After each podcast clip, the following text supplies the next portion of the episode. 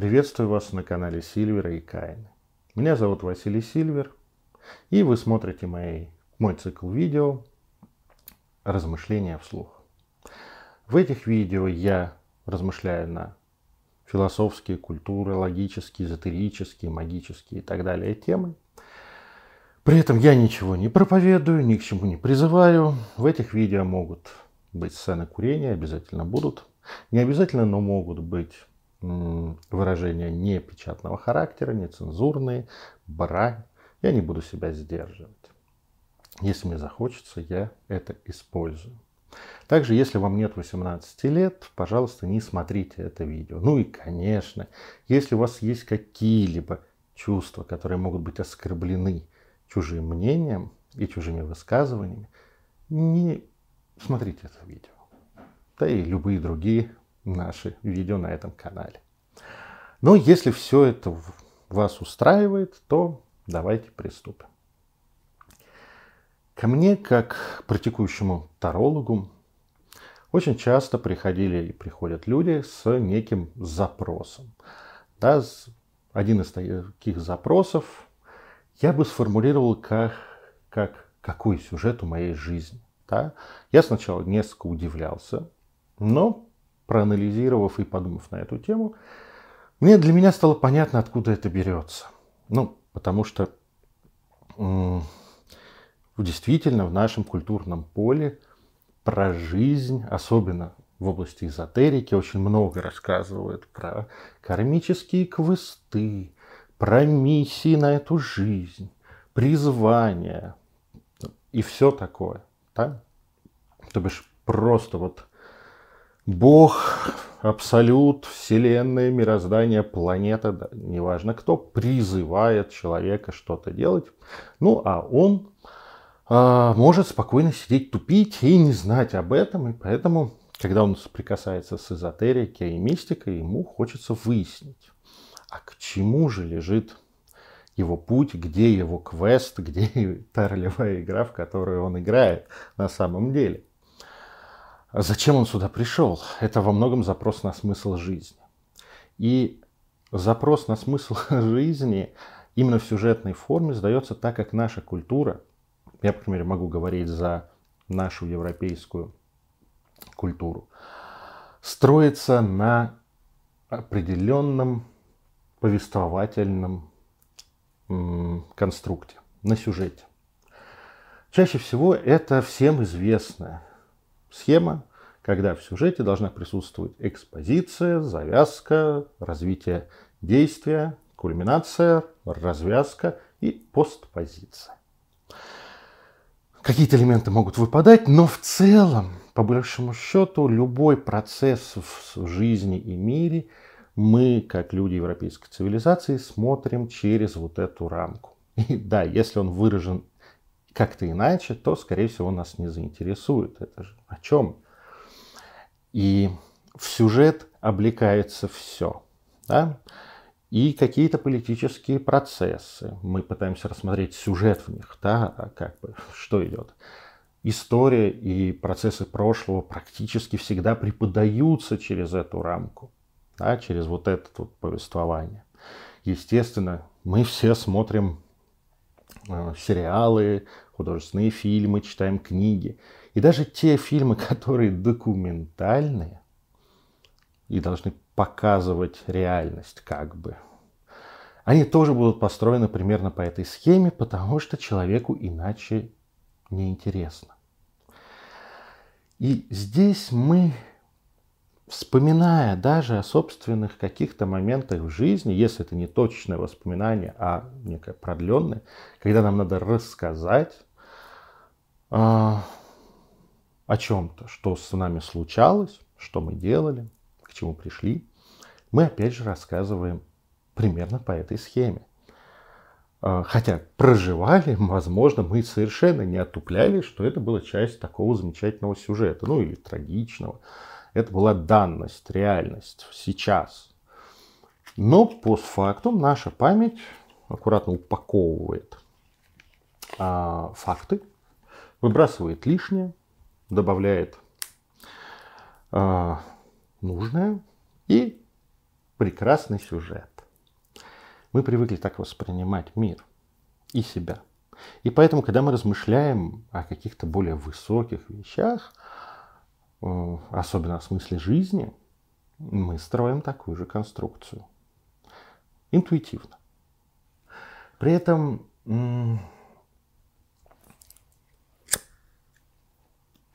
древние общества, которых, по крайней мере, я знаю,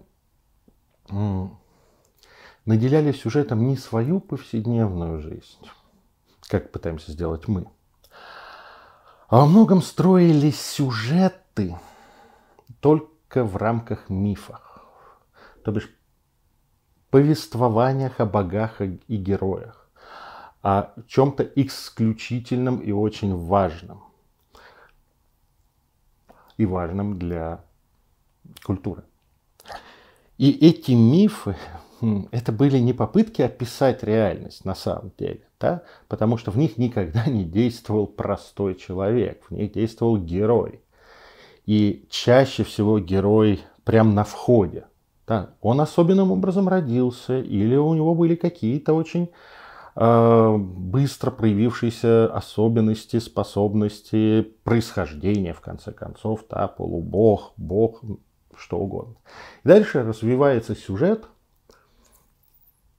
в котором метафорически, как любят там исследователи говорить, отражается представление о мире, но не отражается представление о социуме и жизни нормального человека.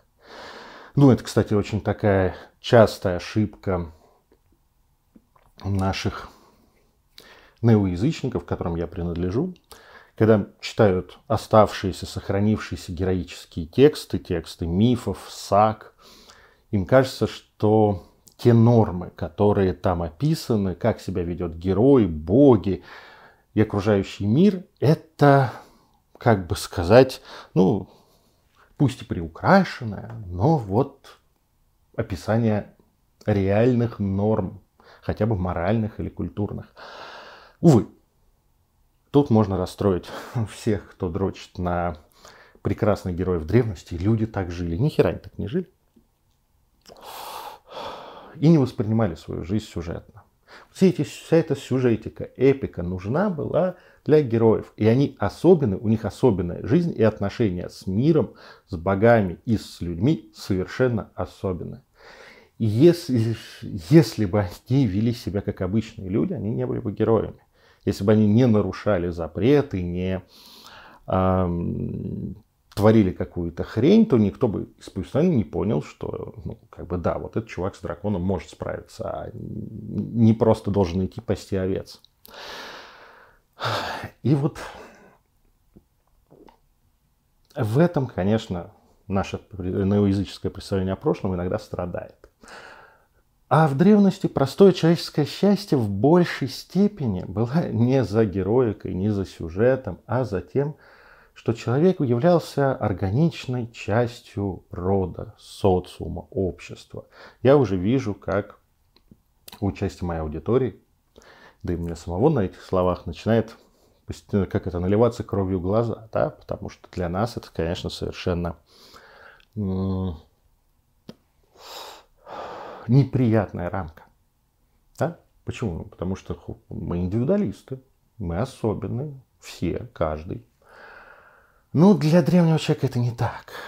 Ну, и этого древнего человека, на самом деле, вы часто могли бы повстречать даже в нашем постсоветском пространстве. Дедушки, бабушки, не все, но многие.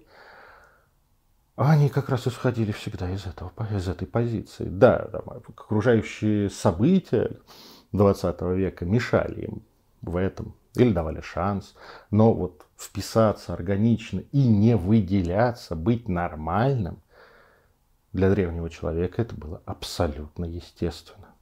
А про героев можно послушать миф. Да, вот как оно там все. А вот. И вообще-то, если посмотреть,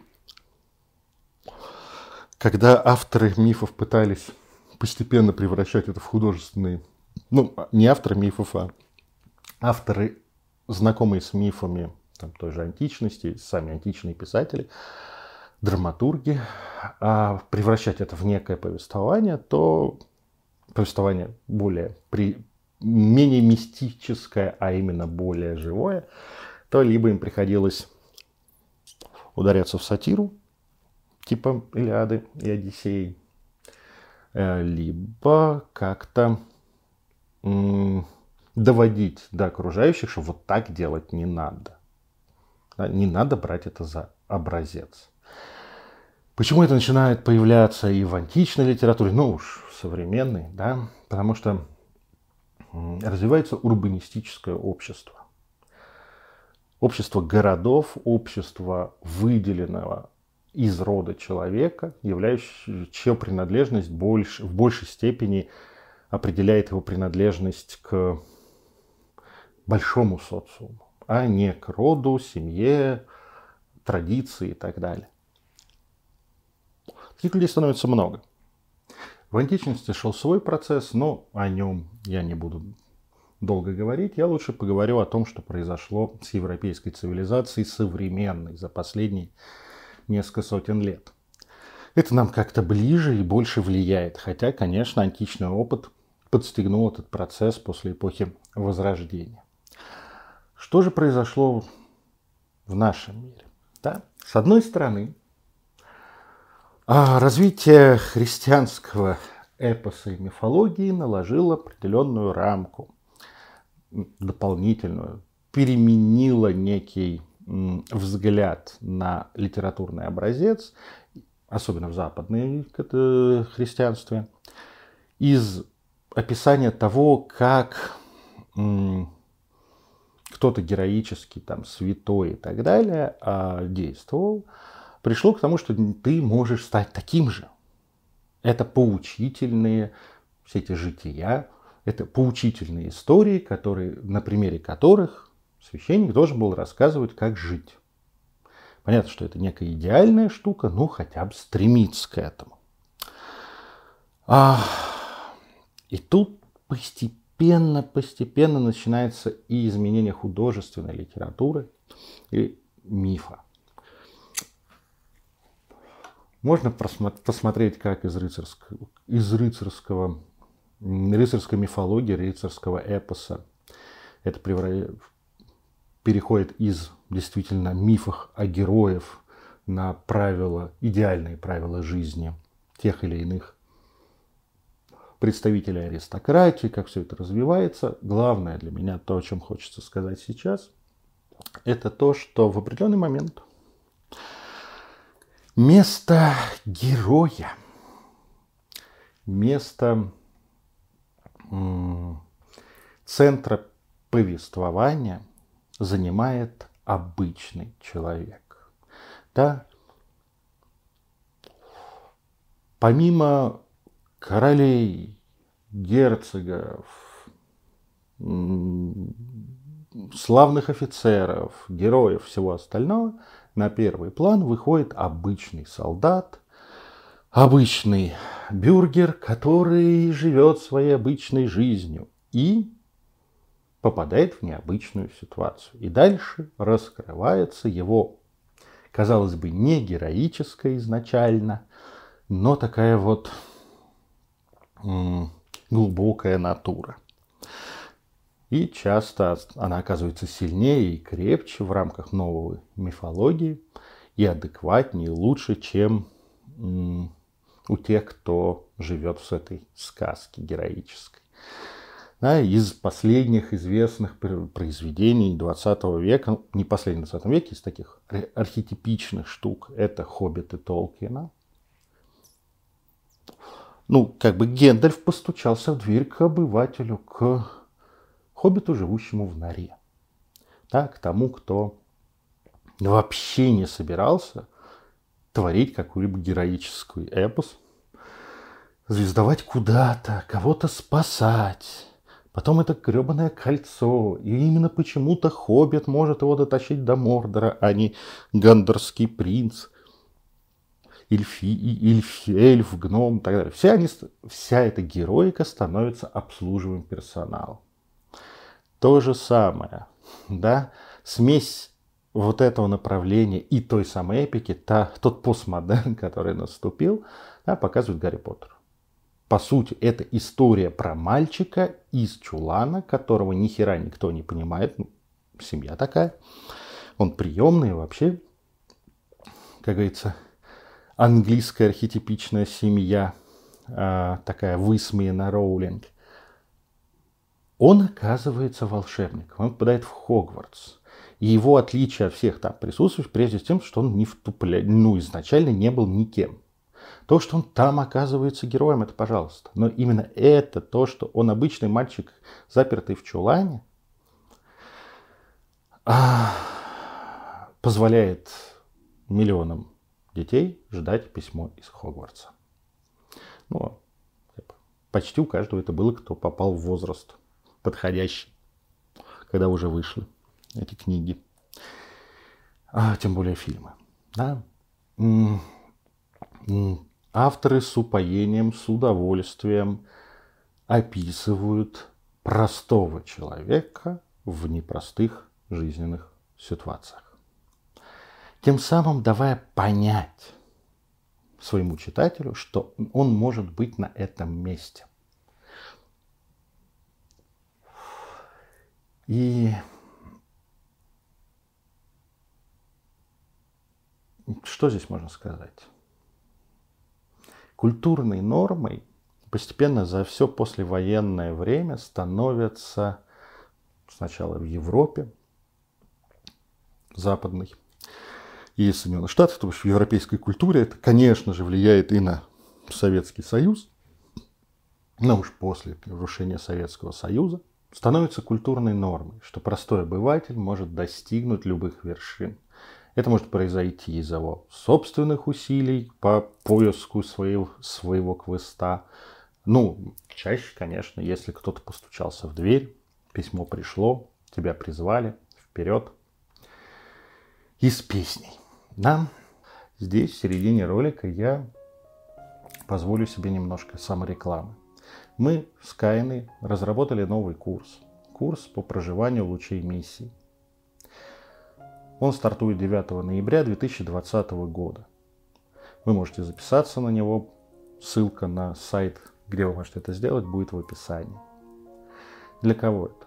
Для тех, кто знает свой луч под луч, им хочется плотнее узнать себя и то, как работать с этой энергией, как жить с ней.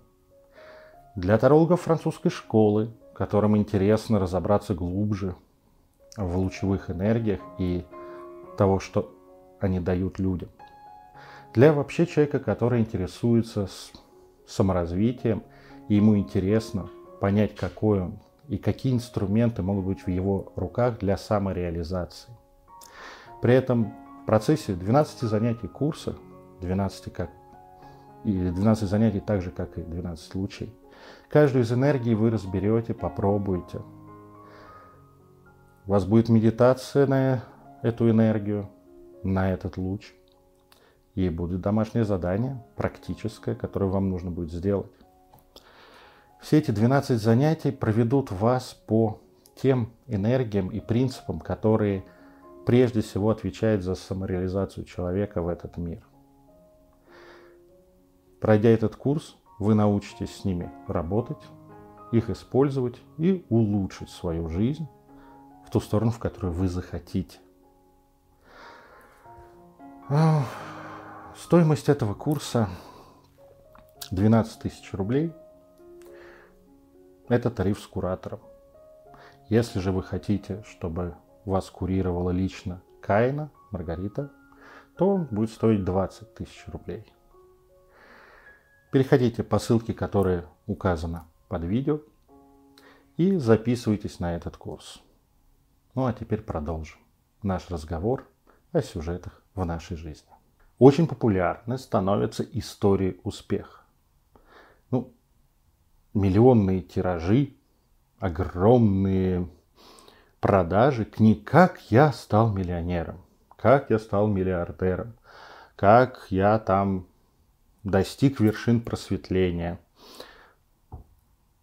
возглавил какое-нибудь великое направление или спасал планету. пожалуйста, некий, усто, некую историю успеха и как оно, опять же, сейчас в норме описывается. Я был никем, дальше я начал что-то делать или со мной начало что-то происходить, я взялся и стал всем. Да, то бишь достиг успеха. При этом, ну, мало популярно книг, где начинается с того, что я у своего отца занял первый миллион долларов. Да? А дальше я, конечно, вот сделал себя сам. Да? Привет Трампу. А, такое не, не так популярно. Человеку не очень интересно, массовому человеку, да, некому в вакууме абстрактного, но по факту продажи книг «Я был принцем и стал королем» не так популярно. А вот сюжет, как простой человек из э, стартапа в гараже 80-х, вся IT-индустрия вышла там, а, из простых рабочих, из каких-нибудь заштатных разведчиков стал лидером мировой державы. Вот это, да, это, э, это кушают, это с удовольствием. И понятно, что пытаются приложить на свою жизнь. Как мне нащупать свой сюжет? И дальше в современном обществе начинает складываться, при этом одновременно в одной и той же голове, некая смесь, смешение классического эпического сюжета, где для, все, для, э, все доступно, мы особенные, мы нео, и тут ощущение, что вся твоя жизнь до того, как тебе предложили таблетки, вот она сейчас идет, скоро принесут. А с другой стороны, опять же, традиционное представление о месте в жизни и его поиски тоже присутствует. То, как мыслили свою жизнь обыватели до вот этой эпики Хоббита. До Ардруина, как говорится. А, ну, поиск своего места жизни – это очень странная вещь. Потому что свое место в жизни наши предки находили по факту рождения. Где родился, там пригодился. Сын плотника становился плотником, сын сапожника становился сапожником, сын крестьянина – крестьянином. Да, были исключения, но опять же – о них помнили как о неких героях в семье, которые что-то изменили, и теперь он из крестьян стал купцом. Теперь все его дети, рожденные купцами, у них, э, как говорится, место в жизни какое? Быть купцом, а не изобретателем или инженером. Это было нормально. Но в современном обществе найти это место приходится самому человеку, потому что родившись в одной семье, ну, объективно, если человек развит, ему не очень-то интересно продолжать то, что делали его родители. По крайней мере, в городах очень много людей, которые вынуждены искать то место, которое их. Это тоже целое направление сюжета, поиск своего места в жизни. Беда этого направления, этого мышления, этого подхода к жизни – в том, что место рассматривается как одно. Тоже наследие архаики. Мы пока что его не до конца изжили, вряд ли изживем. Но поколения, которые идут за нами, они уже лучше представляют, я думаю, у них будут другие проблемы, о том, что не бывает одного места в жизни. Вот ты его нашел, и что как нашел до гробовой доски, занимаешься этим, и у тебя все круто, ты счастлив, самореализован. Я нашел свое место в жизни, мне классно. Нет, так не работает. Точнее, работает очень у немногих. И когда человек приходит, например, к эзотерику, тарологу, да, шаману, еще кому-то, неважно, задается вопросом, а какова моя жизнь? Особенно если это кризис, если человек уже что-то попробовал, где-то попытался реализоваться, независимо от успехов, он внезапно ощущает, что, ну, или запланировано на самом деле, что он больше обслуживал интересы там, своих родителей, общества, а где мое. И тут запроса два одновременных. Дайте мне героический квест. Гендальф, приди к моей двери, нарисуй на ней руну, пусть все будет круто. И, конечно, на этом с большим удовольствием расцветают такие ментальные конструкции, как набор кармических узлов, выданных тебе для разрешения на эту жизнь. Твоя миссия быть бухгалтером, певцом, танцором, неважно, да, Богом данное. Как определим? Ну, каждый по-своему. Да? А, именно из этого запроса так притекательные внешние контроллеры твоей жизни. Когда есть автор, сюжет, а, Бог или боги, судьба, фатум, предназначение, твое высшее тебя не просто так сюда засунуло, а для некой суперзадачи. Ну и хотя бы ну, с возрастом из, теряется супер, ну хоть для какой-то задачи, которая должна, по представлению человека, строиться из вот этих сюжетных кирпичиков, о которых я говорил в начале. И пытаются кармическим путем судьбы еще как-то все это описать, и получается такая некая узкая дорожка, по которой ты должен пройти, выполнив те или иные задачи, и в итоге ты молодец. Но, к сожалению, это не так. И когда мы смотрим на жизнь большинства людей, то мы видим, что мы себя можно обнаружить лет, хорошо, если в 40, да, можно и позже – что ты вообще-то сюда, если уж была цель, то соль передать какому-то герою, да, а, как в ролевых играх или компьютерных играх называется NPC. Ты не главный герой, ты даже не друг главного героя. Человек из массовки в любимом сериале, который больше как бы просто появился в каком-то месте, все, вот он есть где-то, да. Ну, кто-то же должен вокруг героев там есть, обед, есть свой дежурный обед в кафе, где главный герой встречается с главной героиней. Ну, вот это ты. Поздравляю. Это жутко обидно. И приводит к разочарованию. Второй запрос идет, как я уже говорил, из поиска своего места, такая некая профориентация. И изначальный посыл достаточно здоровый, на мой взгляд, естественно. Это желание узнать о себе больше, понять, с какими входными данными ты сюда появился, воплотился, и что тебе доступно, свои сильные, слабые стороны, для чего? Для того, чтобы писать свой сюжет самому. Да, тут большая тревога, что многие из нас, и большинство авторы достаточно графоманские, и свой сюжет напишут так себе. И нельзя переложить ответственность на Бога, высшее Я, что это у них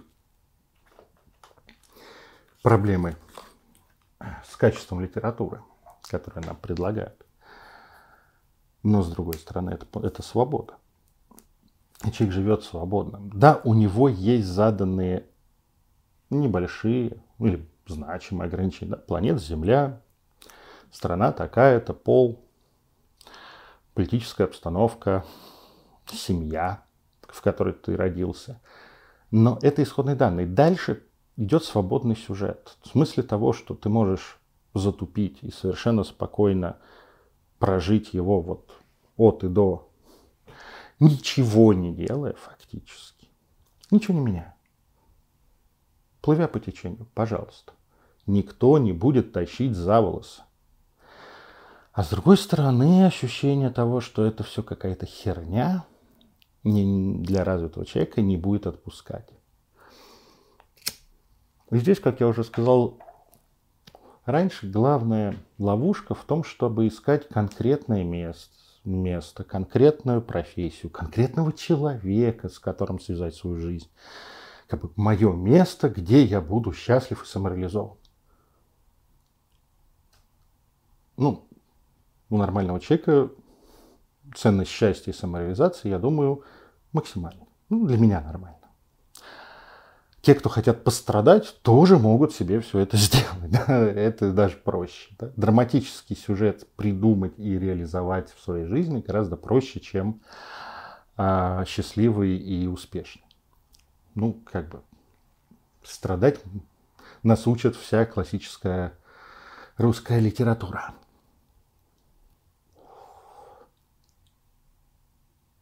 И тут мы натыкаемся на то, как оно работает сейчас в сложном обществе. В простом, да, пожалуйста, ты просто выполняешь свой долг. Если ты барон, ты владеешь землей, ты защищаешь крестьян, беря с них за это продуктами. Служишь сюзерену, сюзерен тебе тоже что-то должен, являешься нормальным бароном. Проебать это можно как? Правильно, перестать быть бароном не защищать, предавать. Ну, там много списков вариантов. Но в целом все понятно. Здесь же место динамическое. Мир вокруг нас меняется. Появляются новые места для самореализации, там, где мы можем быть счастливыми. И мы сами меняемся со временем. Приобретаем те или иные навыки, особенности, свойства, кроме врожденных.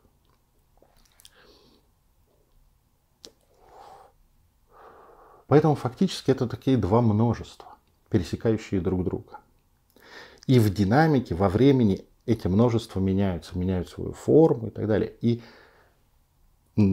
по-настоящему классное проживание своей жизни – это когда ты находишься на пересечении этих множеств, там вариантов-то немало, но подст... улавливая, чувствуя вот это вот изменение себя и окружающей реальности – и удерживаясь пересечения этих множеств. А обстановка может меняться. Могут меняться люди, которые рядом с тобой. Могут меняться работы, формы деятельности формы самореализации. Главное, что ты там самореализован и счастлив.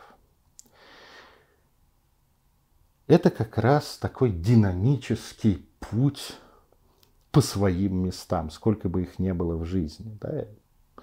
И именно ему в большинстве случаев учатся люди, которые, как говорится, отказываются от эпического квеста и стараются счастливо прожить свою жизнь. Здесь забавно что? Что когда такой человек, а уж если он в рамках своей самореализации добился больших социальных успехов, что не всем нужно, это, как говорится, дело личное, то когда он будет вспоминать или напишет мемуары, или кому-то будет рассказывать, как он пришел к этому успеху, он это расскажет в рамках героического сюжета, принятого в современной культуре. Как он был простым парнем или девчонкой простой. И вот пойдет все это. Завязка, развитие действия, кульминация, развязка. Ну и вот он я, да, достигший успеха. Хотя на самом деле он не шел этим сюжетом. Он, его, он обобщил свой опыт в него.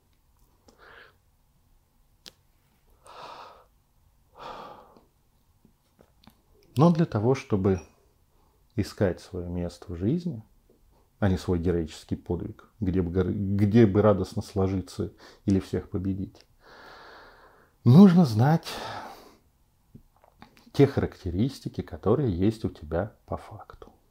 Поэтому здесь полезны и такие теории, как теория лучей, и астрология, да, натальные карты, почему нет. Если я говорю из эзотерических вещей, понятно, что психологические исследования, все остальное, да, вообще исследуй себя, это первый шаг к тому, чтобы начать искать то, где тебе можно применить себя. И на самом деле важно не то, что ты делаешь в этой жизни конкретно. Рисуешь картины, сводишь балансы, летаешь в космос. Важно, как ты это делаешь. И именно то, из чего внутренне ты действуешь и как ты действуешь в любой ситуации своей жизни, и строится на своем месте ты или нет. Ну а возможность превратить свою жизнь в драму ни у кого, особенно постмодернистскую, ни у кого нельзя отобрать. Ну что ж, на этом я сегодня закончу. Подписывайтесь на канал, ставьте лайки, если вам понравилось. До новых встреч. Пока.